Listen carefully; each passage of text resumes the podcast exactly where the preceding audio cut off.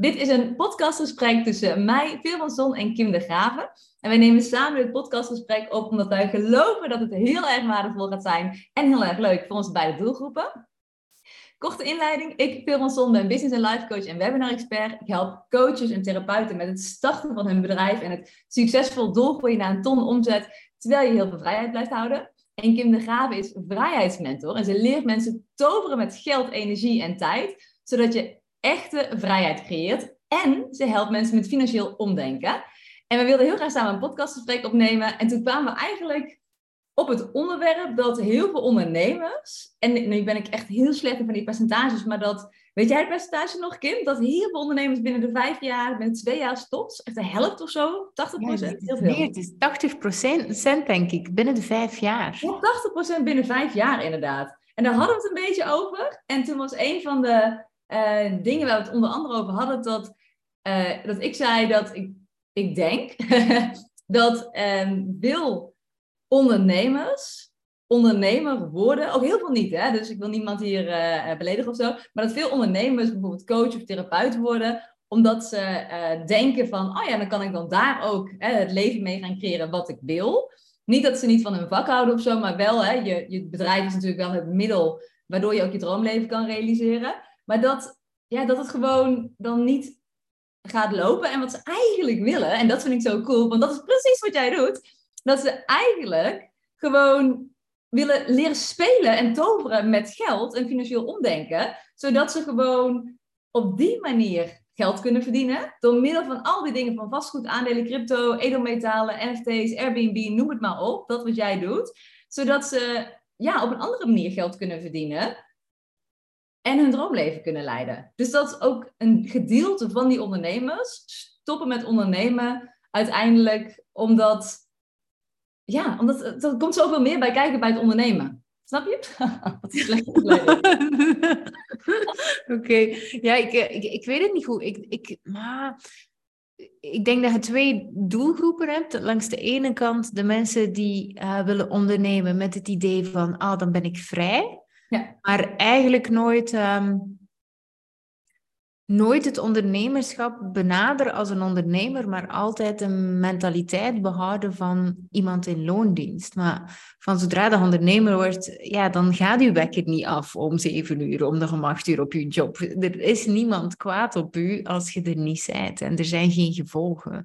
Um, uh, tenzij dat je natuurlijk klanten hebt zitten wachten, maar dat is het probleem, want anders zou je niet stoppen natuurlijk.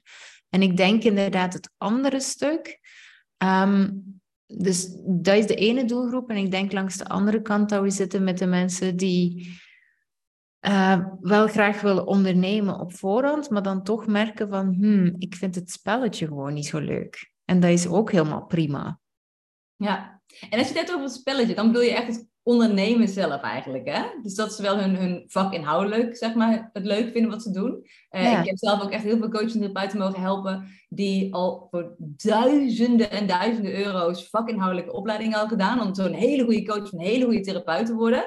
Maar dat gewoon het ondernemersspel of de ondernemersvaardigheden, dat het daar nog ontbrak en dat ze dat eigenlijk niet zo leuk vonden. Dus sommige mensen gingen het gewoon leren en die dachten, oh, dat kan ik nu, punt. En sommigen vonden het gewoon echt niet leuk. Maar denk je dat deze mensen die het dan niet leuk vinden, het dan wel leuk zouden vinden om ehm, in, in vastgoed en aandelen en crypto en NFT's en dat te gaan? dat weet ik eigenlijk niet. Um, omdat het. Waarom vind je het niet leuk? Hè? Is het, van waar komt het niet leuk vinden? Want dat is ook weer zo. Vind je het niet leuk omdat je het niet leuk vindt om de verantwoordelijkheid te dragen van geld en cijfers en weet ik veel wat dat erbij komt kijken? Ja, dan gaat je het ook niet leuk vinden om te investeren. En dat, dat is wel de basis ervan. Ehm, langs de andere kant denk ik vaak dat het ook is om, omdat er een mindset stuk in zit. Zo. Mhm. Ehm, ja, want als ik verkoop, dan ben ik vies. ja, en, en ik denk dat die er ook wel vaak nog in zit. Dus, dus het is een beetje afhankelijk, denk ik, van um, is het een mindset stuk, maar ook met datzelfde mindset stuk loopt je ook toch weer vast op het, uh, uh, ondernemen, uh, op het investeren, denk ik. Ja. ja, en sowieso komt in allebei echt mindset kijken, want er is niks zo spannend als of groeien met je bedrijf of groeien in, wat is eigenlijk de verzamelnaam hiervoor? In je financiële passieve inkomstenstroom? Ja, is er een verzamelnaam voor? Ja, geen idee. Veel wat vraagt me nu allemaal. ik ben op zoek naar een verzamelnaam voor al deze dingen. Ja, ja, ja, ja grappig. Mensen willen altijd een vakje, hè? Ja. um, ja, ik weet het niet, passieve... Maar ja, passieve inkomstenstroom. Maar passief is ook nooit passief, want je hebt ook nog altijd uh, uh, dat op te bouwen. Dus ja, laten we zeggen passieve inkomstenstroom. Zie je, hebben we toch zomaar even een verzamelnaam gecreëerd. Ja, ja. Oh, heerlijk. Ik heb ook echt al een paar mensen uh, gesproken, gewoon de afgelopen tijd. En een daarvan is ook echt een vriendin van mij. En die, um, die willen heel graag een, een passieve, of meerdere passieve inkomsten, eigenlijk gewoon, die willen een passieve inkomstenstroom, zodat ze ook heel veel kunnen gaan reizen. Dus dat zijn eigenlijk de meeste mensen die ik, die ik ook uh, heel veel spreek, ook privé. Um, maar die willen dan niet, want ik vind het bijvoorbeeld, ja, ik ben gewoon, ik ben business en life coach, dus dat vind ik tof om te doen. En ik vind ook de andere passieve inkomstenstromen ook heel interessant. Maar uh, hun hebben niet de, um, die voelen niet van, oh, ik wil coach worden of ik wil therapeut zijn of dat zeg maar. Dat hebben ze helemaal niet. Maar dan is dit, zeg maar, dus vastgoed, aandelen, crypto, Airbnb, NFT's, dat is echt een complete bestaat niet zone eigenlijk. Dus, dus als ik, ik denk wel eens van, oh, als ik een van hun zou zijn, en ik zou denken, oh, ik wil heel graag een passieve inkomstenstroom, maar ik wil totaal niet uh, online gaan ondernemen en ik wil ook absoluut geen coach of therapeut worden of wat dan ook, zeg maar, dat wil ik allemaal niet. Ja, dan zou ik echt, dan zou ik hier massaal gaan induiken. Maar ja, ik weet niet, ik heb dan ook met die vriendin van mij erover. En het, het lijkt net alsof het gewoon niet bestaat, zeg maar. Alsof we zo, weet je wel, als ik alleen al die woorden opnoem of zo, dat het dan een soort... Ehm, ja, alsof het gewoon zo tegen een soort barrière voor hun aankomt, wat dan niet naar binnen kan komen. Dit klinkt heel vreemd, maar, maar dat het gewoon daar blijft hangen. Zo van, nee, dit kan gewoon niet. Punt. Dus, dus kun je daar ook letterlijk geen seconde verder over, weet je wel. Terwijl ik dan denk, oh, maar dit, weet je wel, dit, zou ergens kunnen zijn. En als je daar een paar jaar in duikt, dan wordt het daarna nog leuker dan het al van tevoren was, zeg maar. Maar het is echt gewoon, het bestaat niet. Het is voor andere mensen, maar niet voor mij of zo. Heb jij dit, maak je het vaak mee? Um, ja, sowieso. Um, maar wacht, hè. als ik het goed begrijp, zegt je eigenlijk van, ah, als je geen ondernemer wilt worden of het is toch niks voor u, dan kun je nog altijd gaan kiezen voor investeringen, zoals weet ik veel wat crypto. Is dat eigenlijk wat je zegt? Uh, dat, dat, als jij hem zo zegt, lijkt het net alsof ik uitsluit dat het niet en-en kan. Want het kan ook absoluut. Ja, ja, ja zeker. Ja, ja. maar, uh, oké, okay, gelukkig. Ja. ja. maar um, nee, bij hun dacht ik wel van, oh, ze willen heel graag een passieve inkomstenstroom. Maar ze willen niet, zeg maar, ja, uh, eigenlijk ondernemer zijn. En ik kan dan zelf bijvoorbeeld coach of therapeut, maar ze wil geen ondernemer zijn, dat voelen ze niet. Um, dus ja, dat was ongeveer wat ik zei dan. Ja, ja ik, hoe, hoe, dat, hoe dat ik het doe. Hè? Uh, want het gaat natuurlijk over financieel omdenken, laten we het zo zeggen. En uiteraard het stukje waar dat zegt van uh, het bestaat niet. Ik denk dat het ook wel logisch is als, als iets heel eng lijkt of iets heel ver van je bedshow en je begrijpt het niet goed, dan is het ook heel, heel makkelijk om te zeggen, laat maar zitten. Ik, ik weet zelf dat ik vroeger heel verliefd was op een jongen in mijn klas. En, en dat ik net die jongen nooit aansprak en, en uit de weg ging. Want ik dacht, ja, waarom, waarom zou die in godsnaam op mij verliefd worden?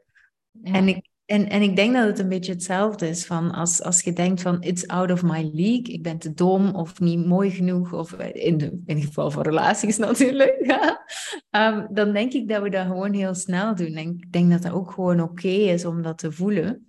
Um, het is alleen zo als je het andere mensen ziet doen en ergens prikkelt u en, en, en denkt van, ah, ik denk dat het out of my league is, maar ik vind het wel interessant, dan is het ook wel goed om daar even in te duiken. Um, want de enige reden waarom dat out of, want nu is het ook effectief out of their league, want ze weten er gewoon niks over. Je kunt niet, je, je kunt niet gaan investeren, en ik weet dat veel mensen dat doen, maar je kunt eigenlijk niet um, een passief inkomsten um, stroom creëren zonder er iets van af te weten. Dat werkt zo niet. Als het zo makkelijk was, waren we allemaal rijk, hè? Zo. Ja, oh, echt zo inderdaad. Ja. En ik vind het heel mooi, want ik had voor uh, dat wij die podcastgesprek gingen opnemen, had ik even op jouw website geneust. En uh, daar heb ik drie one-liners uitgehaald. En eentje past hier wel ook echt heel goed bij. en dat is, juist als je ergens geen verstand van hebt, is het spannend om je geld te investeren. Des te belangrijker om je financiële kennis te ontwikkelen door in jezelf te investeren. En dat is echt dit inderdaad. Ja, ja, ja, sowieso. Maar ik denk, ik denk ook nog een ander stuk van, um, want jij zei van er zijn vrienden van mij die graag willen reizen. Ehm, en ja, met crypto en zo verder kan dat wel. Maar als, als ik ik denk eigenlijk omgekeerd. Dus ik kijk altijd naar hoe wil ik dat mijn leven eruit ziet en wat past daarin, zodat eigenlijk mijn leven werkt voor mij en ik niet werk voor mijn leven. Snapte? Ja, ja, zeker. Dus, dus ik ben constant aan het kijken van wat doe ik graag en waar wil ik graag mijn geld mee verdienen. De reden waarom dat ik investeer in crypto's is niet omdat ik een grote crypto-believer ben. Of, totaal niet, want je kunt gewoon niet in de toekomst kijken. Dus het is gewoon omdat ik het spel leuk vind. En als ik daarin verlies, dan heb ik nog steeds gewonnen, want ik heb superveel geleerd erover. En dan kunnen dan, die kennis kunnen weer elders gebruiken. Ehm, dus voor mij is alles veel meer een spel. En dat is net hetzelfde met... Um, ik heb natuurlijk twee uh, eh, B&B's ook. Um, waarmee dat ik inkomsten genereer, ook dat is gewoon een spel. Op het moment dat ik het beu ben, dan stop ik er weer mee. En, um, en ik kijk gewoon constant van hoe passen dingen in mijn leven. Um, ja, en uiteraard, dan denken mensen weer van ja, maar ik heb geen geld voor twee B&B's. Ja, prima. Ik ook ooit niet. Ik, ik heb echt ooit al mijn geld, uh, al mijn spullen verkocht om een huis te kunnen kopen. De notariskosten en de schrijfkosten. Omdat ik geen geld had. Dus het is niet zo van, oh ja, doe maar op. Ik heb alles wat ik heb ook opgebouwd. Maar beetje bij beetje. Um, alles wat ik doe in mijn leven is elke keer van passend bij mijn levensvisie. En ik denk daar ook weer van... Um, als je kiest voor een bepaald leven, is dat dan uit schaarste, uit angst? Of is het omdat je juist heel veel plezier maakt? En, en voor mij staat dat laatste altijd voorop. Ik maak geen keuzes uit angst. En als ik angst voel, dan kies ik ervoor om dan um, angst in beweging te laten komen, zeg ik het zo goed? Ja ja, dan blijf ik gewoon bewegen en om de duur verdwijnt de angst vanzelf. Want dan zie je van, oh, dit was eigenlijk niet zo eng. Nee. Ja. Nee. Hey, en ik weet dat, dit, dat ik een vraag ga stellen die je misschien niet kan beantwoorden, maar ik ga hem wel stellen, want ik denk dat van de mensen die nu luisteren, 50% deze vraag in hun hoofd heeft. Uh, en de vraag is, als je geen ondernemer wil worden, maar je wil wel graag gaan starten met het creëren van een passieve inkomstenstroom, omdat je dus ook heel graag wil gaan reizen. Ehm, is er dan, als je de opties hebt van vastgoed, aandelen, crypto, edelmetalen, NFT's, uh, B&B, al die dingen zeg maar, is er dan eentje, en ik weet dat het vast voor iedereen anders is, maar eentje of twee waarvan je zegt, ja, dat is dan het, het beste om als eerste wat meer over informatie over in te winnen? Ja, ik denk op dit moment, oh, dit is echt kut, want, want inderdaad, nu lijk ik zo een of ander oh, billboard voor, eh, voor een ding, want het, ik vind deze moeilijk, ehm, omdat ik niet geloof in één specifiek ding. Als we nu even gewoon heel kort door de bocht zeggen, dan zou ik kunnen zeggen van crypto heeft op dit moment het meeste groeipotentieel. Um, alleen ben ik helemaal geen fan van um, je vertrouwen te leggen in een extern middel. Dus ik ga altijd veel meer uit van, ja, maar wat kunt jij goed? Welke talenten um, hebt jij waar je graag mee aan de slag gaat? En ik snap dat niet iedereen um, ges ah, geschikt... Ik denk wel echt dat, dat de beste optie om vrij te creëren ondernemerschap is. Mm Maar dan moet je wel bereid zijn om ook u te gedragen als een ondernemer en de verantwoordelijkheid erbij te nemen die erbij komt kijken. En ehm, ja, vooral ook te kijken van, hé, hey, er komen geen klanten. Als er geen klanten komen, van ja, dan gaat er iets fout. Je kunt zo lang als je wilt tegen die deur bonken met je hoofd. Ja, wat gaat er het eerst breken? Je hoofd op de deur? Ik weet het niet, maar... um, terwijl als die deur open moet, ga dan materiaal gaan halen. Ga dan gaan leunen bij mensen die je erdoor kunnen halen. En ook even kijken van, is de motivatie dan groot genoeg Um, als je dat niet wilt, dan zijn er nog altijd andere oplossingen. Je kunt echt wel een job vinden in loondienst waar die past bij je ideale leven. Ik ken iemand die uh, de wereld rondreist en die, ik weet niet hoe dat die doet. Is ook echt een hele knappe man. Goed, nu ondertussen denkt iedereen dat ik constant verliefd ben, maar goed. uh, ja, het is echt uh, een heel mooie persoon en die die komt gewoon ergens uit en die helpt dan daar en die krijgt dan overnachting en weet ik veel wat. En ik zeg niet van, oh, het moet zo, maar het is wel heel mooi om te zien dat alles kan. Er is, hmm. er is geen beperking. En ik denk, we zijn zo gewoon gemaakt met te leven in beperkingen.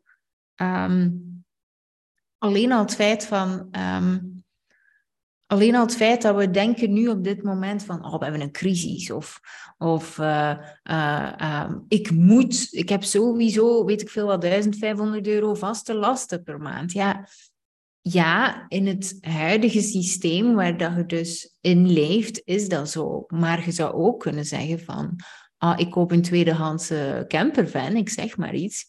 En ik ga daarin gaan wonen. En ik zeg niet dat iedereen dat wilt, maar dan als je zegt het kost 25.000 euro en ik betaal hem af op vijf jaar, dan heb je 400 euro, um, nu moet ik even denken, 400 euro afbetaling de komende vijf jaar en daarna woont je gratis. Ik wil maar gewoon zeggen, dit, dit klinkt heel basic, maar alles is mogelijk. Dus trek eens even uit van wat voor leven wilt jij.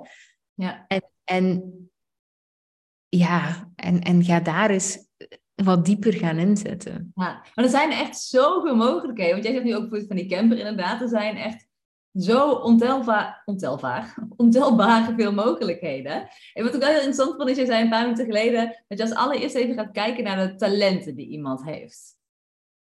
Dus voordat iemand besluit uh, of een keuze maakt tussen waar, waar ga ik voor? Weet je wel, wat, wat wordt mijn eerstvolgende passieve inkomstenstroom? Dat je dan gaat kijken naar talenten. ja, ehm, wacht, hè, want, want misschien ook veel, ik weet het niet, want wat je dan krijgt is, misschien moeten we eerst eens kijken naar talenten, dan krijg je van die mensen, oh nee, ze hebben gezegd in die podcast dat ik eerst mijn talenten moet En dan, dan krijg je van die mensen die eerst drie maanden of vier maanden over hun talenten gaan nadenken. Dus ik denk ook wel dat je ehm, ook wel gewoon kunt nadenken van, hé, hey, wat doe ik graag? Waar ben ik goed in? En daar ook even eerlijk over zijn tegen jezelf. Want sommige mensen zeggen dan, ik ben helemaal nergens goed in. Ja, oké, opnieuw. Hè? Ontvang het even en ga daar al mee aan de slag. En de rest groeit dan vanzelf, denk ik. Hoe, hoe zie jij dat? Ja, grappig, want ik heb echt net voor dit podcastgesprek een uh, Instagram-post online gezet die helemaal gaat over dat we onszelf kapot denken. dus daar ben ik het helemaal mee eens. Dus dat, we, dat je juist door te doen, ga je je uh, denken veranderen. Ja. Ja, dus daar, daar ben ik het sowieso helemaal mee eens. Maar ik ben wel benieuwd, dus als, als, ik nu, als je nu moet zeggen van oké, iemand met... Uh, en als ik jou de hele tijd te veel voor het blok zet, moet je het zeggen. Dan, dan, stel ik, dan ga ik gewoon hele andere vragen stellen. Maar ik ben bijvoorbeeld, als we het hebben, laat ik mezelf even als voorbeeld nemen. Misschien is dat handig. Dus welke talenten zou ik moeten hebben is niet helemaal het juiste woord, maar als ik bijvoorbeeld zou zeggen, oké, nou weet je wel, vastgoed of, of B&B's of zo, welke talenten passen daar beter bij dan talenten die passen bij crypto-aandelen en NFT's? Want dat zijn, die schaar ik allemaal even onder hetzelfde categorietje dan, maar... Oh, uh, uh, maar ja, Je hebt het moeilijk. Ja. Nee, jij het moeilijk. Nee, ja. Wat een podcast. Nee, ik, ik, ik denk dat dat er eigenlijk allemaal niet te doet. Want bijvoorbeeld, ik ben een heel grote introvert. Ik ben helemaal niet sociaal. We hebben twee B&B's. Um, um, maar nu is nu een week weg geweest naar uh, Valencia. Dus nu had ik zogezegd de B&B's onder mijn hoede. Ja, ik, ik ga niet gaan vragen aan hen, hoe is het? Alles naar wens? Of weet ik veel, daar hou ik me niet meer mee bezig. Dat, dat, um, dus bij mij is alles redelijk zo... Ik, ik investeer er geen tijd in, maar Manu doet dat dan op zijn manier. Hij houdt heel erg van verbinding, dus hij vraagt, is alles oké? Um, ja, weet ik veel wat, wat hij allemaal zegt. Dus jij, jij, ja, jij is gewoon veel verbindender dan ik. Dus ja, ik weet niet, je doet het gewoon op uw, uh, en ik ga het woord zeggen, authentieke manier. um, en, en dat is ook gewoon goed, maar um, ja, het, het, het ding is natuurlijk, en dat is, het, dat is wat ik bedoel met, is het helemaal voor u? Ja, het is veel moeilijker en je kunt het wel uitbesteden, daar niet van, maar nu moet ik even denken. Dat mag. Ik heb een volgende ingewikkelde vraag voor je bedacht. Ik hoop dat je het leuk gaat vinden. Ja, maar wacht, hè. Dus, dus wat, ik, wat ik nog juist zou zeggen was bijvoorbeeld... Als ik nu de wereld zou rondreizen... dan zou ik bijvoorbeeld veel minder snel een B&B starten. Maar het is gewoon omdat dit nu de fase is van mijn leven. En het leuke is ook dat ik het opbouw. Dus ik heb ook wel een plan van... Um, zodra op, als mijn kinderen het huis uitgaan, ja, daar ben ik al mee bezig. Niet in de negatieve zin, maar gewoon, ik, ik heb ook een leven ehm, en plannen zonder de kinderen. Dan wil ik echt weer gaan rondreizen. En uh, dan gaan we echt alles verhuren en dan gaan we het uitbesteden. Maar nu kan ik dat eigenlijk al um, opbouwen. Ik zou dat veel minder snel doen, denk ik, als ik al rondreis, om dan mij ergens vast te pinnen en dan al uit te zoeken. Dan zou ik persoonlijk voor iets anders kiezen. Dus het is toch weer, hoe ziet uw leven eruit en hoe wilt het graag? Ja. ja. Ik vind sowieso wel, want wij uh, zitten echt heel vaak als we reizen ook in Airbnb's. Um, maar dan kom je daar aan en dan is het gewoon één persoon die, of het is gewoon zo'n uh, kluisje, zeg maar, met de code en de sleutel en zo. Maar soms is het ook gewoon één persoon die dan nog even het huis laat zien en die dan daarna weer weggaat. En dan weet je gewoon, oh ja, die, heeft nog, die is gewoon ingehuurd en heeft hij nog twintig van die andere panden. Um, en uh, hij heeft gewoon een, mooi betaalde baan. Maar iemand anders, die reist ondertussen lekker de wereld rond, zeg maar. Dus dat zijn wel echt heel veel mogelijkheden daarin. Maar ik zou me, ik zou dan, als je, weet ik veel, binnen een maand wil gaan reizen, dan, dan lijkt me het uitdagender om inderdaad nog een, B&B te starten en, en daar de juiste mensen voor te vinden, terwijl je dan ook al eigenlijk een maand later wil gaan reizen. Ja, het is toch ook weer een skill, hè? En, en dat is met alles zo. Want mensen denken, oh, passief inkomen.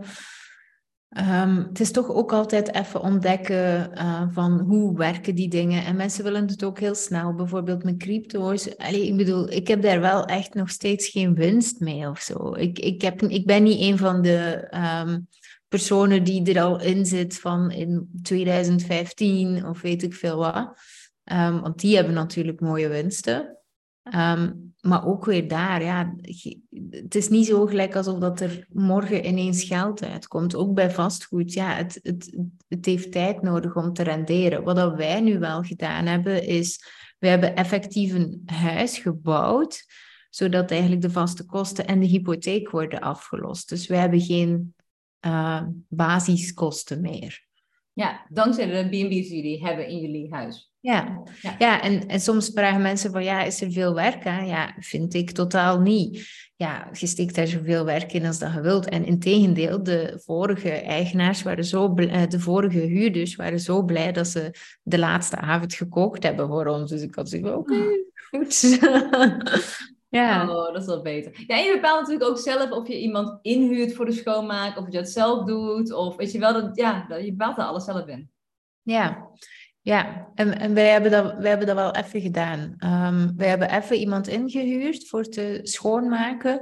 En dan zijn we nu zo zelf van, eigenlijk vind ik dat wel nog leuk. Ik zet mijn muziekje op en ja, oké, dan doe maar. Ja, ja. ja, maar ik zou dat niet doen. Dus het is ook weer zo, hoe, hoe zit je in elkaar? Maar ja, um, ja als je het op die manier bekijkt en, en op die manier kunt um, bouwen, dan, dan, dan kun je inderdaad ook gewoon je geld daarmee verdienen. Want ons, ons huis is opgedeeld in drie categorieën. Dat wil eigenlijk zeggen dat um, als we bijvoorbeeld de wereld zouden rondreizen, dat we eigenlijk een volwaardig, meer dan volwaardig loon hebben om te doen wat we willen. Um, dus dat is ook weer van, van hoe kun je, ja, ik geloof echt dat iedereen vandaag al vrij kan zijn. Maar ook financieel, hè? even voor de duidelijkheid. Maar dat we vaak de opofferingen niet willen doen. En dan bedoel ik niet in de zin van, um, ik, ik ga nooit in een ik ga, ik nooit meer in een uh, erbarmelijk appartementje gaan wonen. Ik heb zelf in, in armoede geleefd, dus het is niet zo gelijk alsof ik daar nog eens voor zou gaan kiezen. Dat hoeft ook helemaal niet. Um, ik wil nu altijd vrijheid op alle vlakken. Dus tijd, energie en geld. En op die manier puzzel ik elke keer zodat het klopt. En, ehm, en, en dat is gewoon heel cool. Maar ik maak van alles een investering. Wij gaan nu een zwembad leggen. Het is een investering. Dus als je genoeg rekent, dan... Uh, het zwembad betaalt zichzelf terug in vijf jaar. Hebben we zo uitgerekend. We kopen een, um, een uh, hoe noemt dat? Een campervan. Jullie noemen dat zo. Wij zeggen mobilo, maar jullie zeggen dat niet, hè? Oh nee, campervan, wij zeggen camper dan gewoon. Ja, camper. Ja. ja wij, bij jullie klinkt het gelijk fancier. Wij zeggen mobilo. En dan denk ik, en, en hoe noemt dat? Van die, niet Lego, Playmobil. Oh ja, ja. Maar wij zeggen dus hier in, in België nogal vaak mobilo, maar het is uh, een camper dus. Um, en die camper die betaalt zich op twee of drie jaar terug als ik die verhuur. Dus het is zo cool hoe dat alles gewoon matcht en, en ook een sneeuwbaleffect creëert. Maar niks dat in mijn leven zit, is er omdat ik zoiets heb van, ah ja, dat, dat moet zo. Het is er gekomen omdat ik ze wil. Dat is wel, ik, ik vind wel heel, ik hou van concrete voorbeelden. Dus je hebt uh, een camper gekocht voor een bedrag. Um, en dat, ik pak heel even een willekeurig bedrag. Ik heb geen enkel idee wat een camper kost. Maar 30.000 euro. Um, en dan heb je gewoon berekend van, oké, als we deze gaan verhuren. Dus, dus mensen kunnen uh, die van jullie huren. En dan kunnen we twee of drie weken op reis daarmee. Begrijp ik het ook goed? Uh, ja, ja dus, dus eigenlijk, wat was, wat was de reden dat we de camper hebben gekocht? Was eigenlijk twee dingen. Um, ik hou van, en dat klinkt een beetje gek, want ik weet dat er geen controle is, maar ik hou wel van een bepaalde vorm van controle. Dus um, uh, langs de ene kant is die camper er gekomen omdat ik zoiets heb van ja, als er klinkt heel doemscenario, I don't care. Maar als er ooit oorlog of weet ik veel wat uit, uitbreekt, dan wil ik gewoon alles kunnen achterlaten en gewoon kunnen wonen in een camper. Ja. En uh, dat geeft mij vrijheid. Daarnaast is het ook, hè, zeker met coronaperiode, um, um, zo opgesloten wil ik me nooit meer voelen. Dus ik wil gewoon kunnen reizen wanneer dat ik wil, zelf al gebeuren er zo dingen. Dat geeft mij dus weer vrijheid. Maar ja, tijdens de week doen wij alles met de fiets. Dus we hebben zoiets van, ja, verhuren die handel, uh, helemaal prima. Um, en we kunnen daardoor ook onze auto wegdoen. Dus hij is net groot genoeg om uh, in te slapen en weet ik alles in te doen, maar tegelijkertijd oké om mee rond te rijden. Um, dus eigenlijk ben ik zo de tijd aan het denken, die andere wagen kan weg. Dat spaart ons gigantisch veel geld uit, want dat kost ook zijn ding. Dus um, alleen met de fiets, ondertussen verhuren we het stuk. En ja, na twee à drie jaar, um, bij volle bezetting weliswaar, maar ja goed, of het nu drie jaar is of vier jaar. Um, en daarmee tackle ik dan ook weer het stuk van waar dat veel mensen zeggen, ja, maar een wagen is geen investering. Dat klopt niet. Ik maak van een wagen een investering. En, en zo denk ik dus eigenlijk constant. En um, ja, ja, dat was uw vraag. Dan, ja, dus kunnen mensen dan ook. sorry, kunnen mensen dan ook één, uh, dat ze gewoon één nacht in jullie uh, camper logeren, zeg maar? Of is het echt nee, we nemen hem twee weken mee voor op reis, zeg maar? Ja, ik moet eerlijk zeggen, hij moet nog komen. Dus we hebben hem nu besteld. Um, uh, maar er zijn best lange wachttijden voor. Um, ik heb geen idee hoe dat we het gaan doen. Dus het is een beetje ontdekken. Wat één nacht zie ik niet echt zitten, want ook daar. Um, Um, ja, nee, dat, nee, doe laat maar een week, besef ik nu. Ja, dat is hetzelfde met onze B&B bijvoorbeeld. Daar kun je um, alleen voor minimum vier of drie dagen, maar nu, maar nu doet het allemaal, drie of vier dagen. Uh, uh, ja, maar zo doen we dat dus met alles. Ons zwembad ook. Mijn zwembad is een... Wie kan zeggen dat een zwembad een investering is? Ja, en die zwembad is dus een investering, omdat de prijzen van de B&B's die jij hebt, dan per nacht hoger kunnen worden, omdat je dan een zwembad hebt. En zo heb je dus berekend bij volle bezetting, als ik een zwembad koop van 30.000 euro, ik verzin even een getal, dan is hij bij volle bezetting door de meerprijs van 20 euro per nacht, uh, ik noem ook maar weer even iets, is hij binnen een x aantal jaar terugbetaald. Ja, maar grappig dat je zo uh, de, de, de, cijfers uh, aan het goochelen bent. Um, ja, uh, ja, ik echt puur even om het concreet te maken. Ik heb echt geen idee wat die, maar gewoon, dan is het even wat concreter, zeg maar. Dus ik haal even wat voor jou heel normaal is, haal ik heel even in het hoofd van de leken, maak ik dat even iets tastbaarder. Ja, ja dus dat, dat doe ik inderdaad op die manier. Um, En dan, ja, wij reizen ook veel. Dus wij vertrekken nu naar Dubai. Bijna daarna, direct daarna vertrek ik naar Costa Rica en dan naar Mexico. En ehm, ja, ik, ik ben dus echt wel heel veel in het buitenland. Vorig jaar was ik, denk ik, zeven maanden van de twaalf in het buitenland. Ehm, dus het is ook wel echt uh, niet zo van... Uh, want dat is de volgende vraag, hè? Ja, maar uw privé en weet ik veel. Ja, we, ik ben er niet zoveel, dus ik heb er niet zoveel last van. Plus onze tuin is zodanig opgedeeld en ook ons huis, we hebben het zelf gebouwd, waardoor dat we daar eigenlijk geen last mee hebben. Maar oorspronkelijk is het ontstaan, want, en dat is ook zo mooi. Veel mensen denken van, ah, oh, dat kan niet, want bij mij ziet het er heel concreet uit en ik sta al tien stappen verder. Maar ooit is het gewoon ontstaan uit het feit dat we moeite hadden om onze hypotheek te betalen. En uh, wat ik zag in mijn omgeving was, ah ja, maar als je een huis koopt, dan kun je even niet meer op reis. Want um, zo gaat het nu eenmaal. Dat werd gezegd in mijn omgeving. En ik ben altijd zo iemand geweest, ik ben, ik ben echt een, um, misschien een hardhoofd, noem het wat je wilt, maar ik heb echt zoiets van, um, nee, ik wil wel reizen en ik wil een huis. En wat jij ervan denkt, dat doet er niet toe, maar mij gaat dat wel lukken. Dus toen, en toen, dat was lang voor dat Airbnb bijvoorbeeld heel bekend was en zo verder. Dat was echt nog in de beginfase. Toen zijn we eigenlijk gaan kijken van, oké, maar wat als we nu zorgen dat die hypotheek wegvalt door het te verhuren, dan kunnen we misschien wel op reizen. Dan kan ik wel en en. En door het gewoon even op de markt te zetten en te kijken hoe dat de reactie erop is, zagen we heel snel van, wow, dit is nog cooler, want onze hypotheek wordt afbetaald en onze reis ook. Ja. Oh, heel tof. En is een B&B dan ook het allereerste wat jij hebt gedaan qua, uh, tussen aanhalingstekens, passieve inkomstenstroom? Um, nee, ik was al ondernemer. Ja. Um, maar ik heb het wel gedaan, nu moet ik even denken, nog voordat ik eigenlijk uh, online ondernemer werd. Dus ik werkte echt uurtje factuurtje. Um, en ik, ja, ja, en, en, en, en ja, dat wel. Dus, uh, maar je was al ondernemer, maar als je het hebt over NFT's, aandelen, crypto, edelmetalen, B&B, vastgoed, dan was B&B was het eerste wat je hebt gedaan. Ja, maar eigenlijk was vastgoed zelf het eerste. Want ons eerste pand dat wij kochten, waar dat we geen geld voor hadden en dan heel hard uh, alles voor verkocht hebben om toch die 20.000 euro te kunnen verzamelen. Um, die hebben we twee jaar later verkocht met een meerwaarde van 30.000 euro.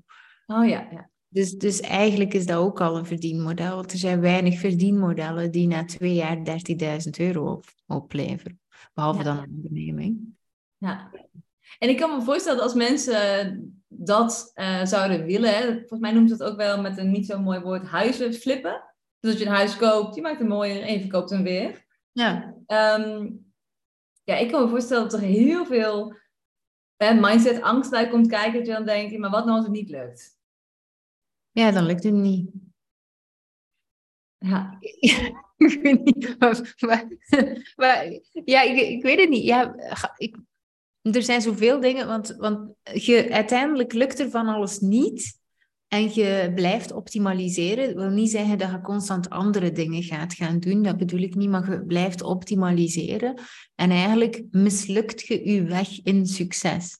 Mm -hmm. Kun je dat? Want dat is toch wat je doet. want wat jij leert, het is niet alsof dat jij er in het begin goed in was. Je hebt toch moeten optimaliseren om te komen waar dat je vandaag bent. Ja. En ik heb een, ehm, casus.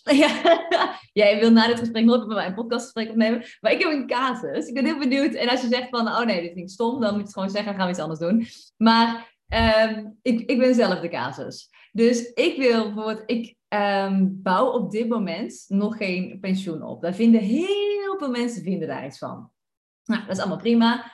Um, ik wil heel graag uiteindelijk onder andere vastgoed. Um, ik zit ook al in, in crypto en in aandelen. Ik wil uiteindelijk, ik heb daar op, ik heb daar op een gegeven moment winst in gemaakt. Uh, en toen is de hele markt ingestort. Toen heb ik er, uh, nu sta ik gewoon weer uh, waar ik stond, zeg maar. Maar zo gaat het ook met, Wat zei je? Zoals zoveel mensen, ja. Ja, zoals volgens mij iedereen op dit moment. Um, maar ik zou dus echt heel graag vastgoed willen om um, ja, of het nou een vijf jaar of een tien jaar plan is, om dat als pensioen te hebben. En als ik dat in mijn huidige uh, privé slash particuliere omgeving zeg, dan, dan doet iedereen eigenlijk een beetje, uh, ja, eigenlijk vrij weinig, die negeren maar eigenlijk een beetje omdat ze gewoon denken van dat ik een zotje ben of zo. zo dat. Maar, maar dat is helemaal prima. Zolang ze me niet tegenspreken, vind ik, het, vind ik het helemaal goed. Maar de reden dat ik nu daar nog verder geen stappen in heb gezet, is omdat wij ook zelf samen heel graag een huis willen kopen. En, en dat blokkeert me dan eigenlijk een beetje in het, het zetten van stappen. Want wij willen, als we een huis kopen, willen we per se ons droomhuis kopen. Um, en daar zijn we dan nu nog niet tegengekomen, maar daar zijn we al twee jaar niet tegengekomen. Waardoor we eigenlijk al twee jaar um, ja, geen vastgoed hebben, geen eigen koophuis hebben, wel uh, steeds een grotere spaarrekening krijgen. Um, maar ja, dat was natuurlijk ook een van jouw one-liners. Financiële dromen worden niet ingelost tot opzij zetten van je geld. En dat, dus ik ben gewoon benieuwd als, als, als casus. Wat zou je um, hierop zeggen of aanraden of zo? En als, ik weet niet of je dit kan horen. Ik heb een hele goede microfoon. Mijn hond is zojuist gaan wassen. Waardoor het lijkt alsof er vieze dingen naast mij gebeuren. Maar dat is niet zo. Ik hoor niks. maar nu... ja, grappig, want voordat we de podcast starten verwisselde ik nog van stoel, omdat hij soms zo geluidjes maakt, zodat je scheetjes aan het laten zijn. en ik dacht, ik pak een andere stoel. Uh, maar goed, uh, nu gebeuren er andere dingen bij jou. ja, ik ben blij dat jullie het niet kunnen horen. Het is echt... Um... Ja, laten we daarop houden. Ja, um, uh, even denken. Wacht. Um, want wat ik u hoor zeggen, wat dat bij mij al direct uh, een rode vlag opwekt, is: ik ben op zoek naar mijn droomhuis. En het ding is dat je droomhuis nooit een investering is. Mm En daar bedoel je mee? Um, als je een huis koopt, dan wil je altijd de rekensom maken. En het ding is, uh, dus als wij hier dit huis gebouwd hebben, dan was het echt wel van, ah, ik kan zoveel per maand krijgen voor de B&B's, dat dekt zoveel van mijn potentiële hypotheek en, en, uh, weet ik veel allemaal. Uh, dus je maakt eigenlijk direct een rekensom van wat, hoe komt het dat dat opbrengt. Dus als je kiest voor je droomhuis, dan ga je heel snel vanuit emotie kopen. Oh, en dit is mooi en dat is mooi. En, en je betaalt quasi altijd te veel op dat vlak. Um, dus dat in eerste instantie, je gaat te veel bieden. Um, daarnaast, um, als je de rekensom maakt op het einde van de rit, zelfs al heb je overwaarde of je verkoopt je het met overwaarde en je telt alles op, dus je hypotheekrente die je betaald hebt, uh, de verbouwingen die je gedaan hebt, de kosten van de notaris en, en de dossierkosten, schrijfkosten en al die dingen, dan zijn er slechts weinig huizen een investering. En daar schrikken mensen altijd van, maar als je de rekensom maakt, dan komt het quasi altijd op een nuloperatie uit. Ja, dus eigenlijk is het een onderscheid tussen uh, het droomhuis dat wij willen kopen, moet ik überhaupt niet zien als investering. Ja, eigenlijk is het geen investering. En ik snap wel van waar dat komt, maar, maar um, um, als je het op die manier benadert, is het geen investering. Tenzij dat je zegt van, uh, ik koop mijn droomhuis, en ik zorg dat daar een verdienmodel aan zit, zodat het genoeg opbrengt. Um, Dat moet je natuurlijk al willen dan. Um, en dan kan zoiets wel, bijvoorbeeld. Ja, en stel je voor, hè, niet dat wij daar nu per se gaan doen of zo, maar stel je voor dat wij hebben ons huis gevonden, we hebben een heel groot stuk grond. En ik zou als verdienmodel daar twee, hoe noem je die ook alweer, tiny houses neerzetten. Ja. Ja, Dan, dan, dan moet je eigenlijk al op voorhand zeker gaan kijken of dat het oké is met de gemeente, want vaak mag dat niet. Ehm, en als de gemeente zegt nee, dan vraag je altijd wat kan wel. Dat is de beste vraag die je kunt stellen. Wat kan wel? I love it. Ja, mijn boekhouder, echt. Oké, dit, is, dit is hoe ik mijn boekhouder bel. Hè. Tegen zijn secretaresse zeg je dan, is Kamel in the house? En dan, dan weet ze al van, ja, het is Kim. en dan uh, eigenlijk het, volgende stuk is, dan kom ik met een of ander gek plan af dat ik graag wil. Dus dan, dan zeg ik van, ah, ik heb dat gehoord en um, kunnen we dat misschien zo en zo doen? En dan denkt hij van, Kim, ja, nee, uiteraard niet. En dan zeg ik altijd, ja, maar wat kan wel? En daar komen, het is zo leuk om de, de mensen in je omgeving ook uit te dagen en eigenlijk aan, te gaan omdenken, want dat is wat ik constant doe. En dan komen daar zo mooie dingen uit ook. Ja, oh heel cool. Ja, dus gewoon de wat kan wel vragen inderdaad. Maar en waar ik nog benieuwd naar was, en ik weet helemaal niet of je het weet hoor, maar omdat uh, jij net aangaf, toen jullie je huis gingen laten bouwen, toen hield je rekening met, oké, we willen van twee uh, compartimenten willen we B&B's maken. Um, mag je dat dan ook meenemen? Want je moet natuurlijk kunnen aantonen dat je de hypotheekkosten uh, en lasten van je huis, dat je die kan betalen. Maar mag je daarin ook meenemen welke opbrengsten de B&B's of de tiny houses op je landgoed opleveren? Ja, dus uh, leuke vraag. Ja. We zijn helemaal aan het inkomen nou, hè? Eigenlijk gingen we een gesprek doen en nu heb ik toch het gevoel dat het een interview van mij is. Ja, dat komt omdat ik gewoon het zo waanzinnig interessant vind wat jij doet. Dus ik wil gewoon alles weten. Ja, weet je, want we hebben het nu heel veel gehad over vastgoed, maar dit doe ik echt op alle vlakken. Dus dat, dat mensen ook gewoon niet denken van, ah ja, maar Kim is die van vastgoed, want nee, Kim is die van omdenken. Ja. um, maar um, wat dat um, zeker als vrouw, iets meer dan als man, uh, belangrijk is als je het bankwezen binnenstapt, is dat je echt heel zelfzeker bent van wat je kon brengen. En dat je dus ook je huiswerk doet. Dat je inderdaad een soort businessplan hebt, maar dan over je woning. Um, onze woning hebben we gebouwd en komt op een, aha, ik denk nu 1,6 miljoen ongeveer. Dus dat is een heel groot project. Um, dus je komt dan binnen als, uh, ja, uh, en ik zie er jonger uit dan dat ik ben, dus dan denken die van, ja, wat komt die hier doen? Um, en dan wilt je ook heel zelfzeker zijn over wat je komt brengen. Dus ik had echt voorbeelden van, kijk, um, uh, zoveel kan er gevraagd worden voor die B&B's. En uh, kijk, ik kan volledige bezetting aan, want dat kon ik al aantonen van mijn vorige woning. Um, op de momenten dat wij twee maanden op reis gingen, waren die altijd twee maanden volledig bezet. Um, dus dat kon ik allemaal gewoon netjes aantonen. En dan houden ze daar inderdaad ook wel rekening mee. Um, dus het is een soort businessplan, financieel plan dat je dan opbouwt. En als je nee krijgt, en ik heb, ik heb best veel nee gekregen in het begin. Um, dan Doe je dat nee van banken of nee ja. van... Ja. ja, dus ja, dus, dus dat is het ook. Hè. Je krijgt nee tot als je ja krijgt. En, sorry. dus wat ik gedaan heb is, en, en dat weet ik natuurlijk, het is niet de eerste keer dat ik naar de bank ga. Dus, dus ik ben wel gewoon om te, te lenen. Um, maar ik ben begonnen met de bank die ik zeker niet wil. En dat was mijn try-out bank. Ja, maar goed. Uh, dus dat was mijn try-out bank. En dan leg ik mijn casus voor. Hè? Zoals dat jij dat zo mooi zegt. En dan krijg je nee. En dan denk je, oké, wat had ik beter kunnen doen? Uh, welke vragen kwamen er terug uh, waar dat ik niet op kon antwoorden? Of waar was het te vaag? Welke documenten moest ik eigenlijk beter nog extra inleveren? En dan gaat je gewoon naar de volgende bank. En geoptimaliseerd tot wanneer dat je naar de bank gaat die je graag wilt. Ja, ik vind het heerlijk. Ja. Tof. Maar jullie hadden hiervoor natuurlijk al een pand gehad, want die heb je toen met je 20.000 euro gekocht en met, uiteindelijk met 30.000 euro overwaarde verkocht. En daar heb je ook verhuurd en alles. En dit pand hebben jullie, jullie gewoon grond gekocht en zelf dit pand van 1,6 miljoen laten bouwen.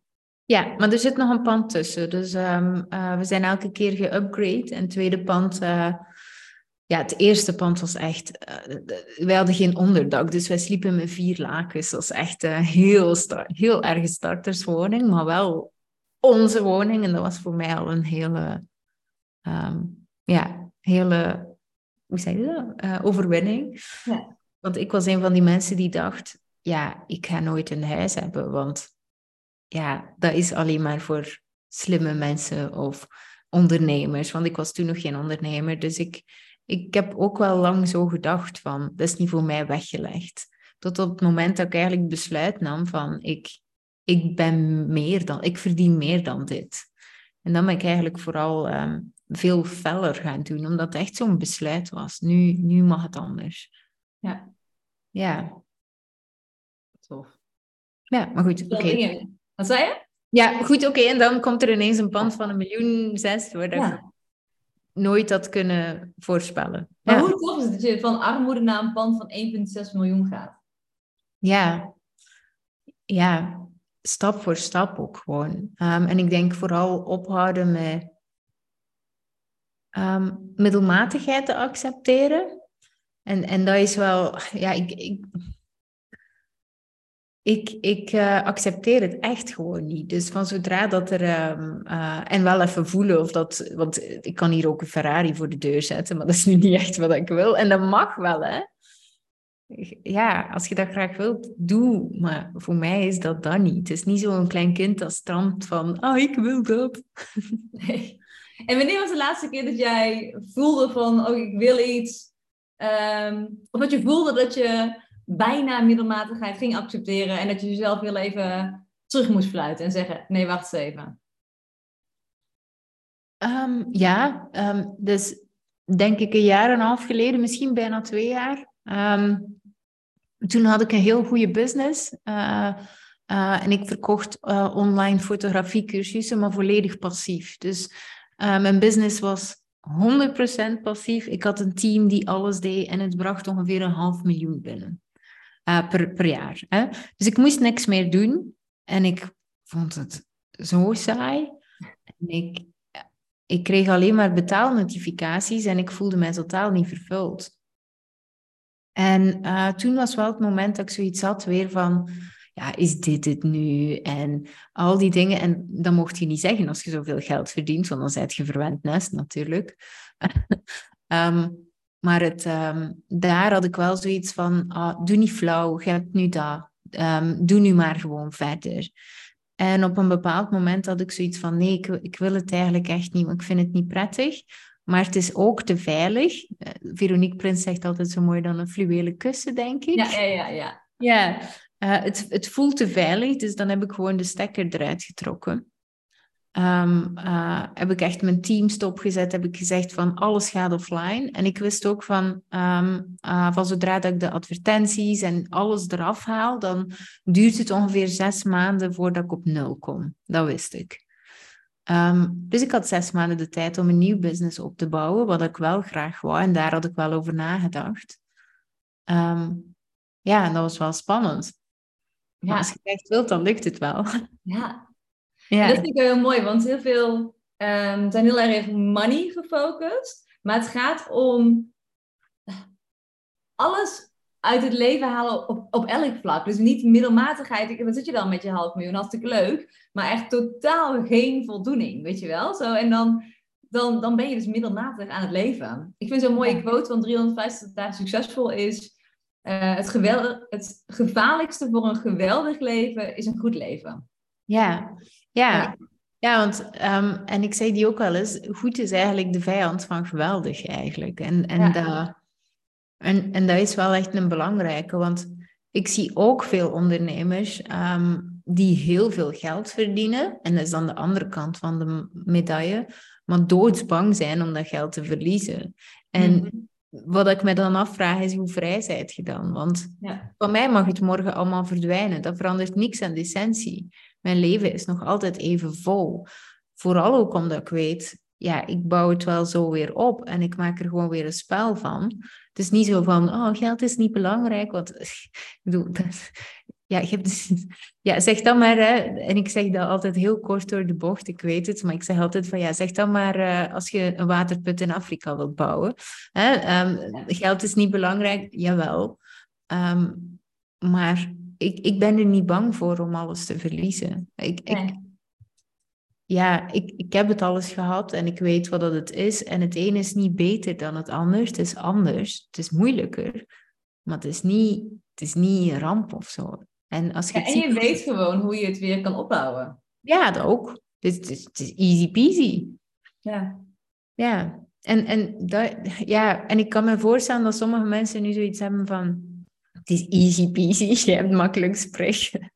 Maar het is natuurlijk, het gaat er natuurlijk over van uh, hoeveel wilt je blijven zakken in, in die slachtofferrol en eigenlijk ook gaan leunen. Want elke keer als ik ergens tegenaan loop, ga ik wel gaan leunen. Niet op een, oh, red mij, want ik weet niet wat ik moet doen. Uh, maar toen als ik... Um, toen als ik toen uh, dat nieuw bedrijf moest opbouwen in zes maanden, toen was ik echt heel bang. Want ik, ik, ik, ja, ik wist wel hoe dat ik een business moet opbouwen, maar eigenlijk, ja, je kosten blijven verder lopen. Je hebt wel een bepaald, bepaalde standaard, waar dat je ergens, je kunt een beetje schrappen, maar als je een half miljoen inkomsten hebt, heb je ook veel kosten, punt. En je kunt een beetje schrappen, maar je wilt niet inleveren op dat moment op je levensstandaard. Of dat, dat wou ik toch niet. Ehm, op dat moment. Dan ben ik wel gaan leunen. Ik ben eerst bij Tineke um, gaan aankloppen van... Hey Tineke, dit is wat er gebeurt. Kunt je even meekijken? En uh, Tineke heeft me dan doorverwezen naar uh, Veronique. En en dat is ook gewoon leunen en weten wanneer dat je iets niet helemaal alleen kunt. Ja. Ja, en dat is het ook. Hè? Dus of je nu inderdaad, um, weet ik veel, je bedrijf als coach of therapeut wil laten groeien, of je wil um, je, uh, ik, kom, ik weet niet op het gezamenlijke we hadden bedacht, maar je passieve inkomstenstromen creëren. het is heel erg logisch dat je nu nog niet weet hoe, maar dat betekent niet dat het niet voor je is weggelegd. Je moet gewoon de juiste mensen om je heen hebben. Ja. Ja, Oh, heel mooi. Hey, en uh, ja, je hebt echt over twee minuten je volgende gesprek, dus we gaan hem afronden. En dan heb ik een klein tof bruggetje gemaakt van net naar uh, nu, want dat is, uh, ja, mensen moeten dan inderdaad leunen. Dus waar zouden mensen jou voor kunnen vinden, Kim? Ah, oké. die, was, die, die was, kwam helemaal uit de lucht gevallen voor mij. ja, had je niet mijn prachtig bruggetje? Ik had een bruggetje. Ging wel leuk. Ja, ja, ja. Zeker, zeker. Um, uh, kimdegraven.be met A-E-V-E. -E. Um, en ik heb ook een heel leuke gratis challenge trouwens. Um, en die kunt je vinden op kimdegraven.be slash grenzen. Want als ik het heb over rijkdom en weet ik veel wat, dan begint het altijd met niet meer accepteren van middelmatigheid. En dat is gewoon simpelweg je grenzen stellen. Ja, oh, heel tof. En heb je ook een Instagram? Ja, uh, maar die is, heb je tot morgen, kim.de.graven, A-E-V-E. Ja. Zo. Oh, tof. Heel erg tof. En um, ja, ik weet dat het meer een soort van interview is geworden dan een podcastgesprek. Maar mocht iemand het... we kunnen hem altijd nog een keertje andersom doen. Maar ik vind het gewoon zo'n tof onderwerp wat jij doet. En mochten mensen luisteren en denken... Oeh, maar ik had eigenlijk nog wel iets uh, meer van die film willen weten. Nou, je mag altijd even op mijn website kijken. Dat is www.filmvanson.nl en Phil, net zoals Dr. Phil en Phil Collins overigens, die heeft ook wel een beetje extra uitleg nodig, die naam. Uh, mijn Instagram is phil.van.son. Um, ehm, dus dat is hem. Dan uh, ja, moeten we hem afronden, want jij gaat je volgende call in. En dan dank ik iedereen heel erg voor het luisteren. Ja, en sowieso, ik, uh, ik interview omgekeerd ook nog heel graag. ik